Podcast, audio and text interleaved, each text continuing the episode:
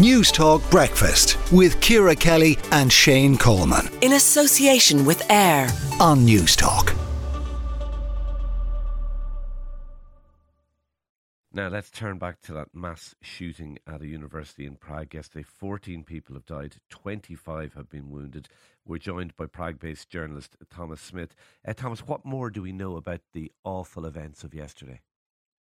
Hi, hi. Thanks for having me. Uh, well, it's been it's been a massive shock for the whole city, as you can imagine. Everybody is extremely, extremely surprised at what's happened. Prague has always been seen as an extremely safe city, uh, not only by people in the Czech Republic but also around Europe. Uh, the government last night held an emergency meeting, and they have uh, designated Saturday to be a national day of mourning, where there will be a a minute silence, and flags from government buildings will be lowered at half mast. We know a little bit about the killer. Um, the killer is said to be a 24 year old student who actually studied at the university. And he is said to have killed his father in a nearby town earlier in the day. He then traveled to the center of Prague to carry out his murders in the afternoon. Uh, there are also unverified reports that he actually had a uh, account on the social media app Telegram, where he was publishing posts that um, showed his plans to actually murder people. So this was premeditated, police think. And what is also very interesting is that last Friday there was a double homicide in a uh, in a forest on the eastern edge of Prague, and police for the last week have been looking for the perpetrator. And last night, the uh, the police chief of the Czech Republic um, made a direct link between those two murders in the forest and the uh, killer yesterday. So it's thought that the killer also committed the murders in the forest. And if that is the case, then obviously it's extremely tragic, but it does provide some closure to the families um, of the victims in the forest of last week. The sense of panic at the university yesterday must have been extraordinary. And we, we I think we've all seen the the images of of people perched on like really narrow uh, ledges at a really high height yeah. to get away. Just, I suppose, demonstrating the fear that they had. Exactly. Yep. So the attack happened on the fourth floor, and there were reports of students barricading themselves inside buildings.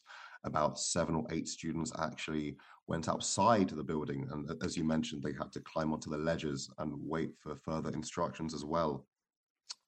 Um, so yes, it was it was absolutely uh, shocking, and over 200 students were actually evacuated.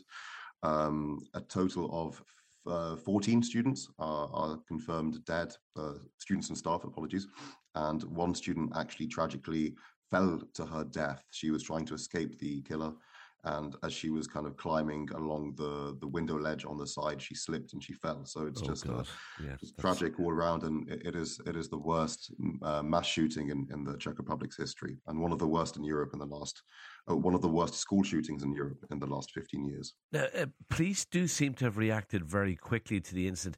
They had hmm. also mm. evacuated the building and the college that they thought he would be attending because they knew he was on his way to college. Uh, and look, exactly, it, it's yeah. very easy with hindsight to sort of ask questions, mm. but are people wondering, are, are they saying, well, should, maybe should the whole college have been evacuated?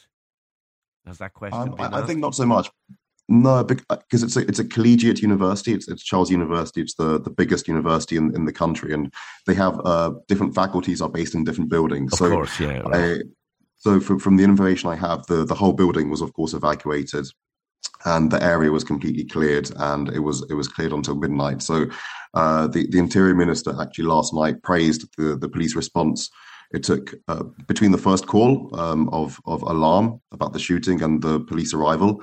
It took about twelve minutes, uh, according to sources from the government. So um, yeah, the the prime minister and president praised the police forces and said that had had they uh, actually came later, then there would be a lot more fatalities. And yeah, yeah, when they actually um, when they found the the dead body of the of the killer. The killer is said to have uh, committed suicide, but that's not verified yet. When they found the body of the killer, um, he apparently had multiple other firearms on him and like tons of ammunition. So this was clearly something that he he not only planned for a long time, but he also intended to kill many many more people. So uh, it, it's good that they um, got him while, while they could. Uh, uh, what more do we know about about the the, the killer?